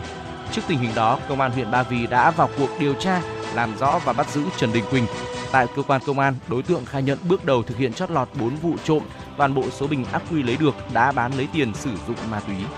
Vâng thưa quý vị, vừa rồi là một số thông tin chúng tôi muốn gửi đến cho quý vị. Ngay bây giờ sẽ là đến phần uh, tọa đàm của chúng tôi uh, ngày hôm nay với, với tên là chung tay đền ơn đáp nghĩa. Uh, cũng uh, trong uh, và ngay bây giờ chúng tôi sẽ gửi đến quý vị phóng sự này. Xin mời quý vị thính giả cùng lắng nghe. Thưa quý vị và các bạn, những năm qua cùng Đảng, chính quyền thành phố, các đơn vị, các tổ chức xã hội cũng đã thực hiện hiệu quả chính sách đền ơn đáp nghĩa. Đây là nghĩa cử cao đẹp, góp phần chăm lo đời sống vật chất tinh thần cho các đối tượng chính sách, người có công, bảo đảm an sinh xã hội, giáo dục truyền thống đạo lý uống nước nhớ nguồn cho các thế hệ. Với chủ đề à, chung tay để nơi đắc nghĩa là nghĩa cử cao đẹp được toàn xã hội hưởng ứng. Ngày hôm nay chúng tôi đã mời đến trường quay các vị khách mời để cùng bàn luận về vấn đề này. À, trước tiên xin được trân trọng giới thiệu thiếu tá Trần Ngọc Thanh, trợ lý ban chính trị, bí thư đoàn cơ sở bệnh viện quân y 354. Chào MC, chính uh, ờ, chào quý vị. Vâng và vị khách mời tiếp theo xin được giới thiệu ông Hoàng Công Nguyên, Phó Giám đốc Trung tâm Điều dưỡng Người có công số 1 Hà Nội. Vâng, xin chào MC, xin chào quý vị. Vâng và vị khách mời tiếp theo xin trân trọng giới thiệu bà Nguyễn Thị Thu Hoàn, phòng quản lý nuôi dưỡng Trung tâm nuôi dưỡng Điều dưỡng Người có công Hà Nội. Vâng, xin chào MC, chào quý vị.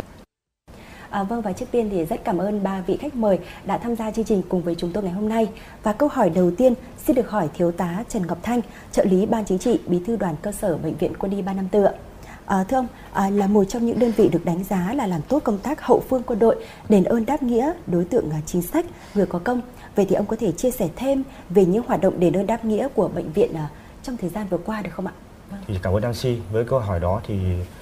à, với truyền thống uống nước trong nguồn trong những năm qua thì công tác đền ơn đáp nghĩa đã được à, bệnh viện quân y 34 là duy trì thường xuyên và có hiệu quả à, với những cách nào à, thiết thực chẳng hạn như là tham gia vận động cán bộ nhân viên tham gia ủng hộ một ngày lương đối với quỹ đền ơn đáp nghĩa của các cấp vâng. và quỹ vì ngày vì nghèo đồng thời bệnh viện cũng hàng năm nhân cái dịp lễ tết À, và nhân ngày 27 tháng 7 thì cũng trích phần quỹ phúc lợi của bệnh viện để tặng à, quà cho các gia đình chính sách. À, tặng quà gia đình chính sách và tặng sổ tiết kiệm cho các chính sách trên địa bàn đóng quân và cũng như ở các địa bàn vùng sâu, vùng xa mà bệnh viện đến công tác thực hiện công tác chính sách. Và đồng thời bên cạnh đó thì cũng đã làm tốt ừ, việc là chăm sóc phụng dưỡng bà mẹ Việt Nam anh hùng trên địa bàn quận Ba Đình. Thì hiện tại thì bệnh viện cũng đang chăm sóc sức khỏe cho ba mẹ à, trên địa bàn của quận Ba Đình. Thì à, bằng những việc làm thiết thực à, à như vậy thì à, đã được à, các cấp à, lãnh đạo đánh giá cao về cái công tác ừ, để đốc nghĩa công tác chính sách công tác tư vận của bệnh viện trong những năm qua. Thì với cái vai trò là cơ quan tham mưu giúp việc cho đảng ủy à, ban đốc bệnh viện quân y 34 thì cơ quan chính trị đã tham mưu vào những những nội dung trọng tâm về công tác đền ơn nghĩa là trên địa bàn và các hoạt động là của bệnh viện nó đạt được hiệu quả thiết thực trong thời gian vừa qua.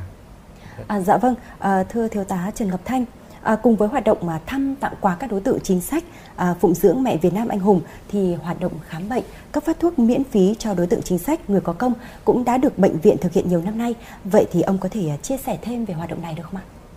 Vâng, cảm ơn đồng chí. Ờ, khám bệnh, ờ, tư vấn sức khỏe, cấp thuốc tặng quà cho đội chính sách ờ, trong những năm qua thì bệnh viện hết sức chú trọng cùng với thực hiện tốt cái chương trình ừ, kết hợp quân dân đi chương trình 12 giữa bệnh viện quân y 34 và bộ thận ừ, thủ đô Hà Nội. Đấy thì trong những năm qua thì nhân ngày 27 tháng 7 thì bệnh viện cũng đã tổ chức các đoàn khám bệnh, tư vấn sức khỏe, cấp thuốc miễn phí cho các gia đình chính sách, người có công với cách mạng, bà mẹ Việt Nam anh hùng và các đối tượng chính sách khác là mỗi một năm là bệnh viện đã tổ chức khám trên 1.000 lượt người và tặng cho trên 1.000 uh, suất thuốc phần và rất nhiều phần quà và trên khoảng phần quà mà có giá trị để để tặng đến các gia đình chính sách. Và ngoài cái việc là thực hiện tốt cái chương trình kết hợp quân dân đi chương trình 12 thì bệnh viện cũng đã tổ chức các đoàn khám bệnh cấp thuốc miễn phí tặng quà về các vùng hành quân về nguồn, kết hợp làm công tác khám bệnh, cấp thuốc đó. Đối với các ờ, địa bàn vùng sâu, vùng xa, vùng đặc biệt khó khăn, cách mạng, chẳng hạn như là tỉnh Điện Biên ờ, tỉnh Cao Bằng ờ, tỉnh Hà Giang và tỉnh Hòa Bình thì mỗi một năm thì bệnh viện đã tổ chức khoảng 2 đến 3 đoàn về hành quân ừ, kết hợp với lại khám bệnh, cấp thuốc đấy. Về vùng sâu, vùng xa, cho trên khoảng trên 1.000 lượt đối tượng. Đấy, và bên cạnh đó thì cũng đã ngoài cái việc là khám bệnh rồi tặng quà rồi thì bệnh viện cũng đã làm tốt công tác nữa là là, là đền ơn đáp nghĩa. Đó là việc là hỗ trợ xây nhà à, tình nghĩa tặng gia đình đặc biệt khó khăn của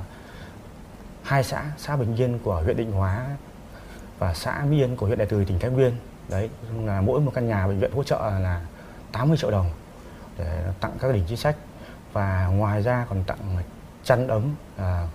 sách vở cho các ờ, cháu học sinh những trường tiểu học ờ, còn khó khăn chăn ấm để tặng cho các cháu. Thì với những kết quả mà bệnh viện triển khai trong thời gian vừa qua và đặc biệt là là năm nay là năm kỷ niệm 75 năm ngày thương binh liệt sĩ thì ngoài những hoạt động chính sách đó của bệnh viện còn tổ chức ờ, rất nhiều các chương trình ý nghĩa thiết thực để nhằm hướng tới những uh, gia đình khó khăn gia đình uh, chính sách và đặc biệt là À, đối với ừ, cán bộ nhân viên bệnh viện là những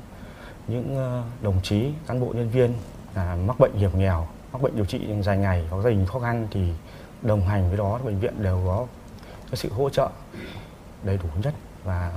kịp thời nhất để đến đến các đồng chí cũng như đến với các gia đình chính sách để đảm bảo cho kịp thời và hiệu quả, thiết thực. Ngoài các đơn vị quân đội, các đơn vị doanh nghiệp làm tốt công tác đền ơn đáp nghĩa thì không thể không kể đến công tác điều dưỡng người có công, công tác chăm sóc, nuôi dưỡng và điều trị nạn nhân chất độc da cam dioxin. Còn đối với người có công, những năm qua các cấp ủy chính quyền thành phố Hà Nội đã làm tốt công tác chăm sóc điều dưỡng người có công, góp phần quan trọng vào việc đảm bảo an sinh xã hội trên địa bàn. Hiện nay thì các trung tâm nuôi dưỡng điều dưỡng người có công trên địa bàn thành phố Hà Nội đã thực hiện có hiệu quả trong việc à, chăm sóc điều dưỡng khi người có công đến với trung tâm. Và để hiểu rõ hơn về hoạt động điều dưỡng, chúng tôi xin được trò chuyện với ông Hoàng Công Nguyên, Phó Giám đốc Trung tâm Điều dưỡng Người có công số 1 Hà Nội. À, dạ vâng, à, thưa ông, xin ông cho biết à, nhiệm vụ của trung tâm hiện nay là như thế nào được không ạ? Trước hết nói về trung tâm điều dưỡng, thì à, trên địa bàn thành phố Hà Nội có 5 trung tâm vâng. à, thực hiện cái công tác điều dưỡng luân phiên và trong đó có các trung tâm kèm theo hai chức năng tức là nuôi dưỡng đối tượng người có công thì à, riêng với trung tâm điều dưỡng người có công số 1 Hà Nội là đơn vị à, đóng ở ngoài địa bàn thành phố Hà Nội tức là địa bàn à, tại xã Bảo Yên huyện Thanh Thủy tỉnh Phú Thọ. À, cách trung tâm thành phố Hà Nội khoảng 100 km à, và cách di tích K9 5 km và cách cầu à, Trung Hà 13 km thì trung tâm đã thực hiện từ à, à, đi vào thực hiện à, xây dựng và chăm sóc người có công từ năm 2004 đến nay là à, 18 năm là một trung tâm duy nhất có nguồn nước khoáng thiên nhiên rất tốt cho sức khỏe à, trong công tác chăm sóc sức khỏe à, người mọi người nói chung và với người có công nói riêng đến nghỉ dưỡng tại trung tâm thì à, trong năm năm qua thì trung tâm thực hiện cái à, nhiệm vụ điều trị dưỡng luân phiên thì có trong 18 năm đã điều dưỡng được trên 30.000 lượt đối tượng người có công đến nghỉ dưỡng tại trung tâm đảm bảo an toàn cũng như à, sức khỏe được nâng lên sau mỗi đợt điều dưỡng. Thì còn à, với thực hiện cái nhiệm vụ căn cứ vào kế hoạch hàng năm do Sở Lao động Thương binh Xã hội giao, trung tâm à, xây dựng kế hoạch thời gian phối hợp với các quận huyện là tổ chức xe của trung tâm đón các đối tượng các bác người có công tại trung tâm ở tại các đơn vị quận huyện và đưa đến trung tâm nghỉ dưỡng qua à, sau uh, thời gian sau đó xe lại chở đưa các cụ các bác trở về với địa phương à, nơi uh, cư trú của gia đình. Thì báo cáo các, các đồng chí là trong à, năm 2022 thì uh, thực hiện cái kế hoạch của uh, sở lao động thì trung tâm đã tổ chức đón được à, uh, 1.883 lượt điều dưỡng trên 1.885 lượt uh, theo kế hoạch chỉ tiêu đạt trên 85%. à, gồm có 6 quận huyện gồm có Cầu Giấy, Sóc Sơn, à, Thanh Xuân, Hoàn Kiếm và Phú Xuyên Đấy là những đơn vị năm nay trung tâm thực hiện điều dưỡng thì báo cáo các quý vị là à, cái nhiệm vụ này là cái nhiệm điều dưỡng luân phiên thì các trung tâm đã thực hiện trong những năm qua. Dạ vâng, vậy thì ông có thể cho biết thêm về tình hình cơ sở vật chất tại trung tâm đang như thế nào, có đáp ứng được cái nhu cầu chăm sóc điều dưỡng người có công cũng như là các đối tượng chính sách hay không ạ? Về cái cơ sở vật chất của trung tâm, tức là cách xây dựng cách đây 18 năm rất là hiện đại so với khu vực đó. Đấy, mới khi mới khai trương à, đi vào hoạt động thì trung tâm đã tổ chức điều dưỡng được là một đợt trong tổng công suất của trung tâm là được 215 à, lượt điều dưỡng một lần. À, nhưng à, qua thời gian đi vào hoạt động đến nay thì trung tâm à, vẫn duy trì các hoạt động và tổ chức mỗi đợt được là 120 lượt điều dưỡng à, tại trung tâm. Thì à, về cơ sở vật chất của trung tâm thì vẫn à, duy trì à, các phòng nghỉ thì đều đầy đủ được trang bị đầy đủ về tivi, tủ lạnh, quạt điện, à, tất cả các trang thiết bị à, trong một phòng nghỉ à, như một à, khu nghỉ dưỡng du lịch à, đảm bảo về phục vụ cho à, sinh hoạt cá nhân. Đấy, vì à, các cung à, cái, cái cái thiết bị phụ trợ thì trung tâm có à, nhà tập đa năng à, phục hồi sức khỏe tức là các máy tập thể dục đấy, đều được trang bị và bổ sung hàng năm đấy, để đáp ứng cái nhu cầu luyện tập sức khỏe của các cụ các bác. À, vừa rồi thì trung tâm cũng được nâng cấp cái uh, hội trường à, về trang thiết bâm à, trang âm thiết bị à, đầy đủ. Hay cũng như bàn ghế các thứ để à, phục vụ cho công tác hội họp cũng như tổ chức các sinh hoạt à, văn hóa văn nghệ cho các điều dưỡng viên. Và cũng xây dựng à, nâng cấp cái cơ sở vật chất tức là có cái bể bơi tức là được nâng cấp mới tức là, là bể bơi ngoài trời để đảm bảo thì các cụ rèn luyện bơi lội à, hàng ngày à, trong trong các đợt điều dưỡng. Thì cũng như khu tắm khoáng nóng để đảm bảo duy trì tất cả các hoạt động. Đấy là các hoạt động về uh, cơ sở vật chất ngoài ra thì có có uh, về trang bị về âm thanh ánh sáng phục vụ các phòng hát karaoke cũng như là các uh, giải trí của các cụ các bác. Ở à, mỗi trung tâm à, nuôi dưỡng và điều dưỡng người có công hay là trung tâm chăm sóc nuôi dưỡng và điều trị nạn nhân bị nhiễm chất độc da cam dioxin thì công tác nuôi dưỡng cũng hết sức quan trọng à, bởi đảm bảo dinh dưỡng tốt góp phần nâng cao sức khỏe cho các đối tượng. Và tiếp theo thì à, chúng tôi xin được trò chuyện với bà Nguyễn Thị Thu Hoàn, Phòng Quản lý Nuôi dưỡng Trung tâm Nuôi dưỡng Điều dưỡng Người có công Hà Nội. À, dạ vâng thưa bà, bà có thể chia sẻ về công việc hàng ngày của bà ở trung tâm à, hiện nay như thế nào được không ạ? Dạ vâng, à, xin chào MC, chào quý vị khán Vâng, Trung tâm à, Nuôi dưỡng và Điều dưỡng Người có công Hà Nội của chúng tôi thì trước đây là thực hiện là chức năng vừa nuôi dưỡng vừa điều dưỡng. Nhưng từ năm 2010 trở lại đây thì trung tâm chúng tôi chỉ thực hiện chức năng là điều dưỡng luân phiên người có công với cách mạng. Vâng, và cũng rất là vinh dự cho tôi cũng như là anh chị em phục vụ tại à, trung tâm mà chúng tôi là được đóng góp công sức của mình vào công tác ờ, phục vụ người có công cũng như là công tác đền ơn đáp nghĩa của thành phố và của, theo chủ trương của ờ, đảng và của nhà nước. Và công việc hàng ngày của anh chị em chúng tôi thì là về ờ, nuôi dưỡng về chăm sóc các cụ trong vấn đề về ăn uống. Thì chúng tôi cũng đã tham mưu với ủy ban giám đốc xây dựng thực đơn trong cả quá trình đón điều dưỡng rất là đa dạng phong phú đảm bảo về vệ sinh an toàn thực phẩm, đảm bảo về chế độ dinh dưỡng và định lượng, xây dựng thực đơn theo mùa, tất cả các món ăn phù hợp với người cao tuổi. Và trong quá trình ờ, các cụ, các bác sử dụng là ba bữa trên một ngày, thì còn bữa sáng, bữa trưa cũng như là bữa tối. Và bên cạnh đó thì còn có bữa ăn phụ nữa. Thì các cụ, các bác cũng đánh giá rất là cao. Trong quá trình chúng tôi chế biến để đảm bảo vệ sinh cũng như là tiêu chuẩn định lượng. Và chúng tôi luôn luôn chú trọng đến công tác là trình bày sắp xếp mâm ăn đảm bảo ngon mắt ngon miệng và kích thích không ăn cũng như là phù hợp với người cao tuổi và luôn chú trọng đến việc các cụ các bác ăn kiêng theo bệnh lý ăn kiêng theo uh, theo nguyện vọng của mình. Như là các cụ các bác thì nhiều người rất là ăn ăn chay chẳng hạn. Đây ăn chay hoặc là ăn chay trường cũng như là ăn chay những ngày rằm mùng một là các cụ là chúng tôi đều phục vụ rất là chú đáo. Và trong các bữa ăn thì bao giờ cũng có anh chị em phục vụ tại mâm ăn, là hỏi thăm cũng như là các cụ, các bác cần thêm gì, tại vì nấu cho người cao tuổi. Cho nên là anh chị em chúng tôi là nấu độ vừa mềm vừa. Thế nhưng mà khi các bác có yêu cầu khác thì chúng tôi vẫn phục vụ thêm. Và bao giờ cũng là rất là tỉ mỉ trong cái việc là phục vụ tại bữa ăn, như là cắt nhỏ thức ăn với các bác yếu, hỗ trợ các bác trong khi ăn. Và cũng như là các cái hoạt động khác đa dạng rất là phong phú. Cũng bên cạnh đó thì là được các cụ các bác đánh giá rất là cao trong cái quá trình chúng tôi phục vụ các cụ các bác. Uh, ví chúng tôi như là những người con người cháu trong gia đình và chúng tôi phục vụ với phương châm là được phục vụ các cụ các bác cho nên là phục vụ uh, rất là hết lòng cũng như là sự kính trọng như cha như mẹ như ông như bà của mình. Cho nên các cụ của chúng tôi thì có những cái tình cảm và rất là thân thiện. Các cụ dành cho chúng tôi và các cụ khi mà ra về các cụ rất là lưu luyến và mong muốn là gì? Được ở lại đây nhiều hơn cũng như là được quay trở lại đây vào những ngày sớm nhất để được điều dưỡng và như ví chúng tôi như là một ngôi nhà thứ hai và điều đó cũng là cái nguồn động lực để thúc đẩy chúng tôi làm tốt hơn nữa cái công tác phục vụ chăm sóc người có công nói chung và công tác đền ơn đáp nghĩa À, vâng, à, thưa bà, bà đã công tác ở trung tâm được bao nhiêu lâu rồi và cái động lực nào để à, bà có thể gắn bó với trung tâm trong suốt thời gian đó? Dạ vâng, đây thì thường nói là là cơ duyên. Tôi đã công tác ở ngành lao động thương binh xã hội đến đây cũng được được hơn 20 năm rồi. Và đến nay tôi trực tiếp làm mà công tác phục vụ người có công với cách mạng thì đã được 13 năm. Vâng, cũng rất là may mắn và cũng có duyên với ngành cho nên là anh chị em chúng tôi rất là là cố gắng trong mọi cái hoạt động phục vụ của mình và cảm thấy là mình vinh dự mình tự hào mình được phục vụ các cụ các bác những người đã cống hiến cả cái tuổi thanh xuân của mình để tham gia các cuộc kháng chiến bảo vệ nền độc lập của tự do của tổ quốc, của đất nước. Và với thế hệ chúng tôi ngày hôm nay thì chúng tôi là luôn luôn là tỏ lòng thành kính cũng như là biết ơn. Bởi vì sao? Bên cạnh đó thì là tôi cũng là một người con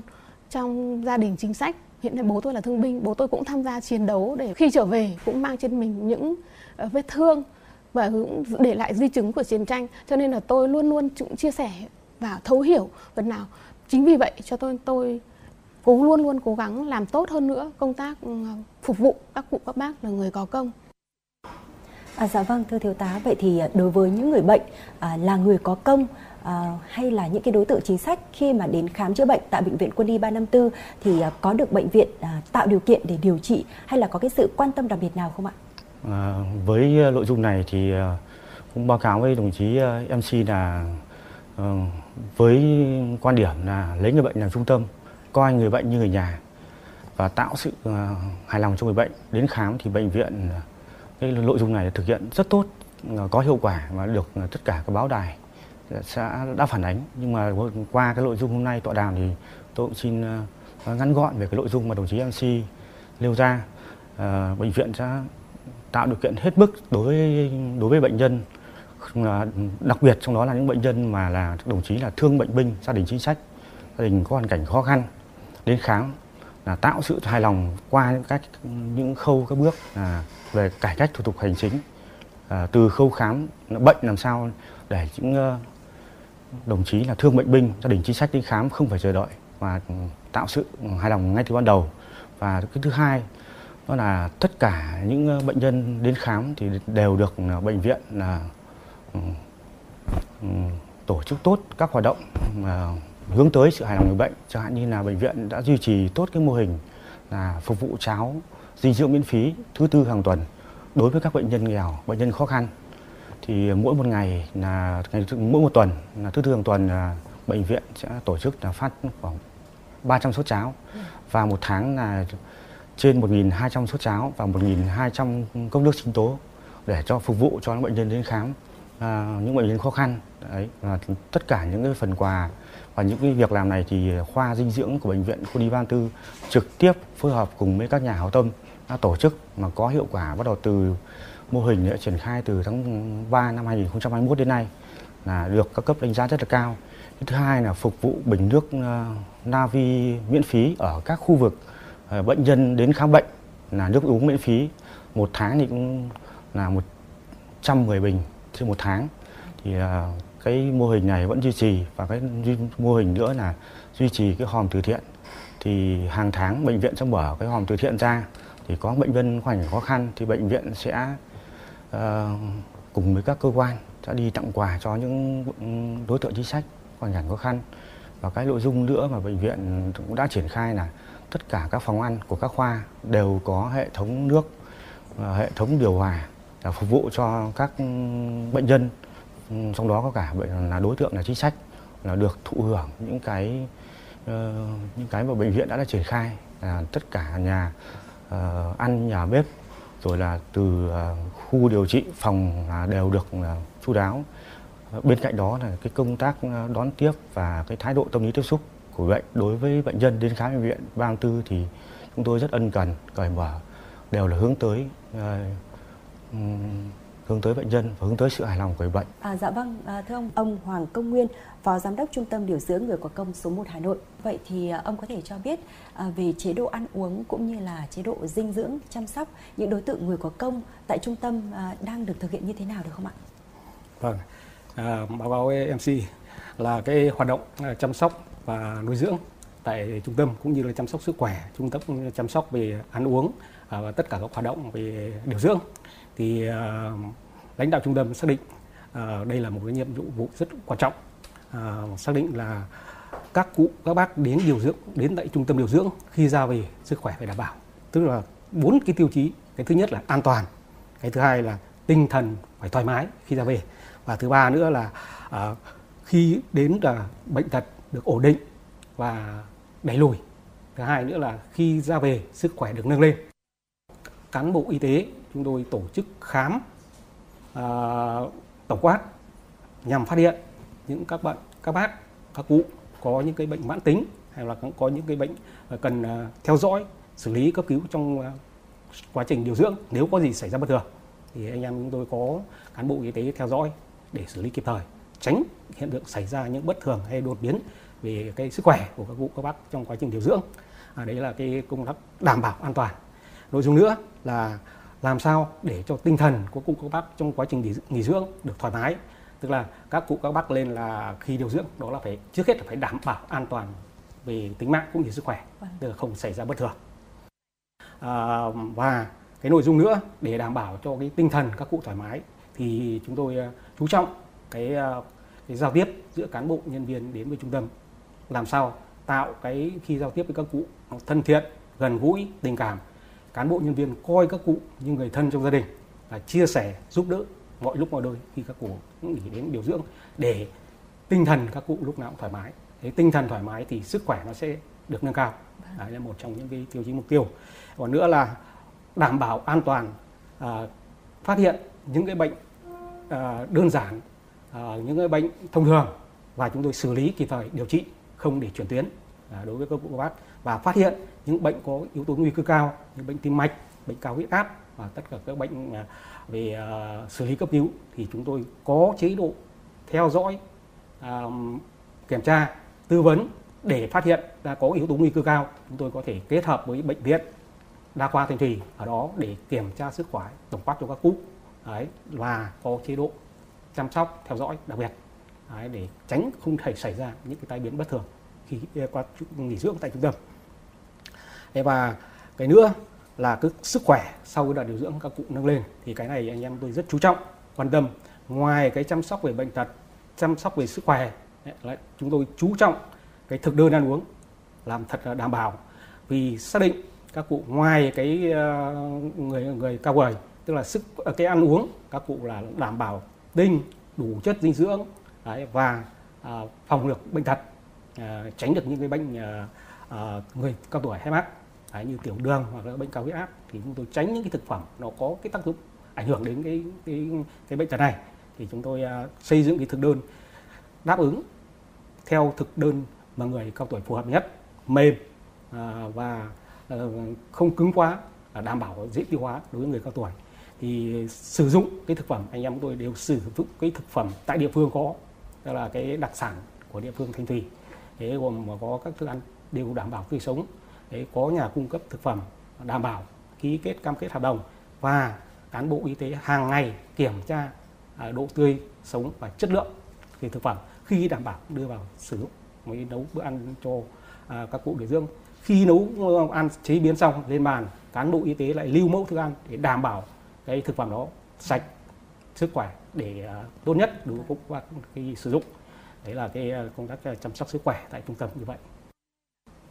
À, dạ vâng thưa ông, vậy thì để thực hiện tốt hơn công tác điều dưỡng cũng như chăm sóc những đối tượng người có công thì à, trong thời gian tới trung tâm sẽ có những cái kế hoạch như thế nào ạ? Vâng, báo cáo với MC là à, để à, thực hiện tốt hơn những cái công tác à, chăm sóc người có công tại trung tâm từ năm nay và những năm tiếp theo. Thì trước hết là trung tâm cũng mong muốn rằng đầu tiên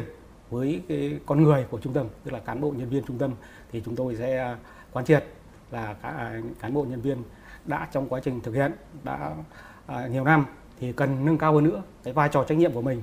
à, trong công tác phục vụ và đến nơi đáp nghĩa tại trung tâm. À, mỗi người à, mỗi cán bộ nhân viên tại các vị trí việc làm tại vị trí à, được phân công như là y tế thì làm tốt hơn những công tác chăm sóc sức khỏe à, phòng quản lý cán bộ à, nuôi ừ,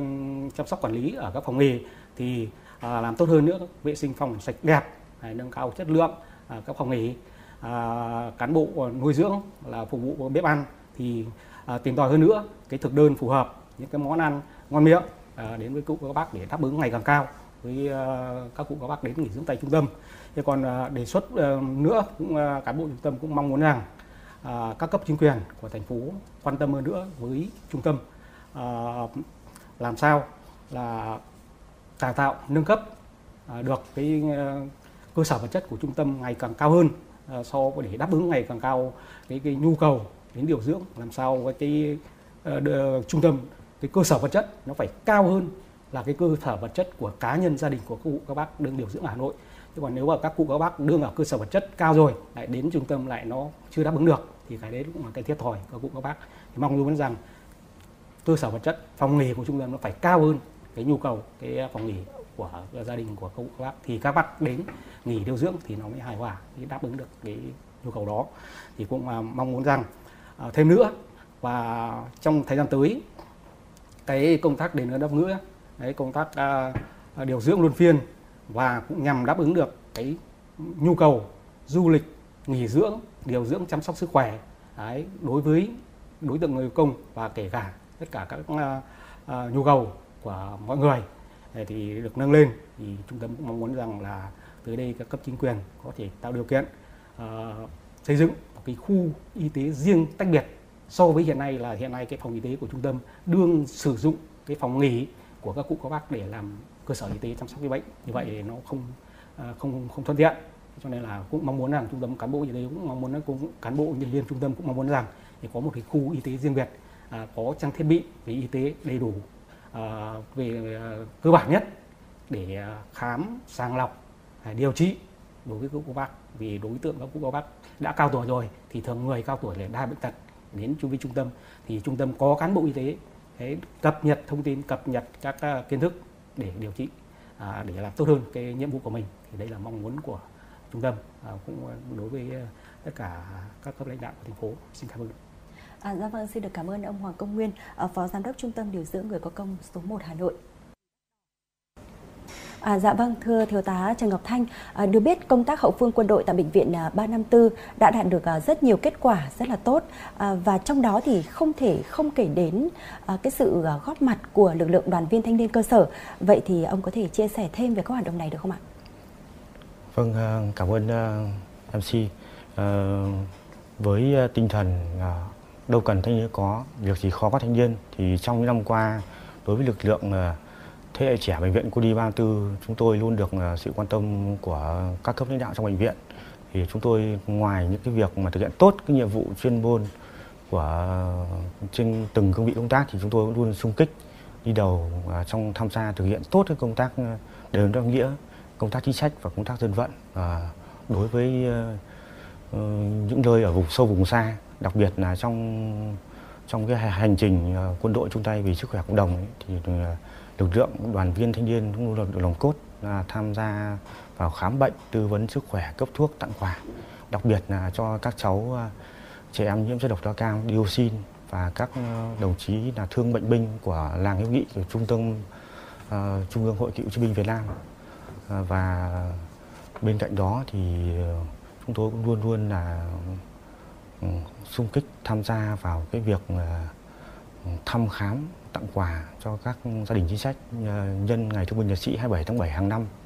Và ngoài những nội dung đó thì ờ, đoàn cơ sở cũng đã phối hợp cùng với đoàn thanh niên trên địa bàn bệnh viện đóng quân tổ chức nhiều các hoạt động thiện nguyện. Nó mang tính chất là ý nghĩa, thiết thực và sâu sắc và được các cấp lãnh đạo cũng đánh giá rất là cao đối với tổ chức đoàn ừ, thanh niên của bệnh viện. À, dạ vâng vậy thì à, thưa ông trong thời gian tới bệnh viện quân y 354 sẽ tiếp tục thực hiện các công tác đền ơn đáp nghĩa như thế nào?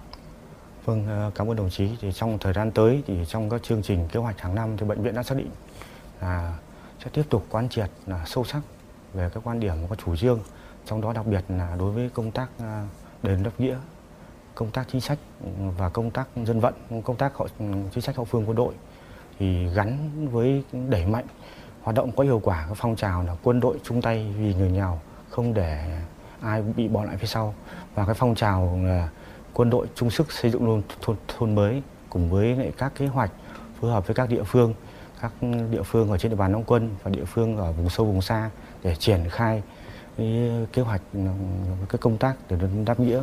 để nó đảm bảo thiết thực hiệu quả nó phù hợp với lại cái chức năng nhiệm vụ của, của bệnh viện. Dạ vâng, xin được cảm ơn à, thiếu tá Trần Ngọc Thanh. À. Vâng thưa quý vị, chiến tranh đã đi qua nhưng giá trị của những đóng góp và công hiến mãi trường tồn với thời gian. Tri ân về quá khứ, có trách nhiệm với hiện tại cũng chính là đạo lý được dân tộc, được các cơ quan đơn vị, các trung tâm nuôi dưỡng, điều dưỡng, chăm sóc người có công, trung tâm chăm sóc nuôi dưỡng và điều trị nạn nhân chất độc da cam dioxin hướng tới, để lại nhiều dấu ấn tốt đẹp, góp phần thể hiện sự trân trọng của lớp người đi sau với thế hệ cha anh. Những hoạt động này cũng góp phần nâng cao trách nhiệm của các cấp, các ngành, các tầng lớp nhân dân trong công tác đền ơn đáp nghĩa, đồng thời bồi đắp thêm truyền thống yêu nước, lòng tự hào dân tộc và tăng cường khối đại đoàn kết dân tộc. À, một lần nữa thì ờ, rất cảm ơn ba vị khách mời đã tham gia trò chuyện cùng với chương trình của Đài Phát thanh và Truyền hình Hà Nội. Xin kính chào và hẹn gặp lại trong các chương trình tiếp theo. Thưa quý vị và tọa đàm vừa rồi thì cũng đã khép lại 120 phút chúng tôi đồng hành cùng với quý vị trong chuyển động Hà Nội trưa. Chương trình được thực hiện bởi chỉ đạo nội dung Nguyễn Kim Khiêm, chỉ đạo sản xuất Nguyễn Tiến Dũng, tổ chức sản xuất Lê Xuân Luyến, biên tập Trà My, thư ký Kim Dung, MC Trọng Khương Tuấn Kỳ cùng kỹ thuật viên Quang Ngọc phối hợp thực hiện. Xin nói lời chào tạm biệt và hẹn gặp lại.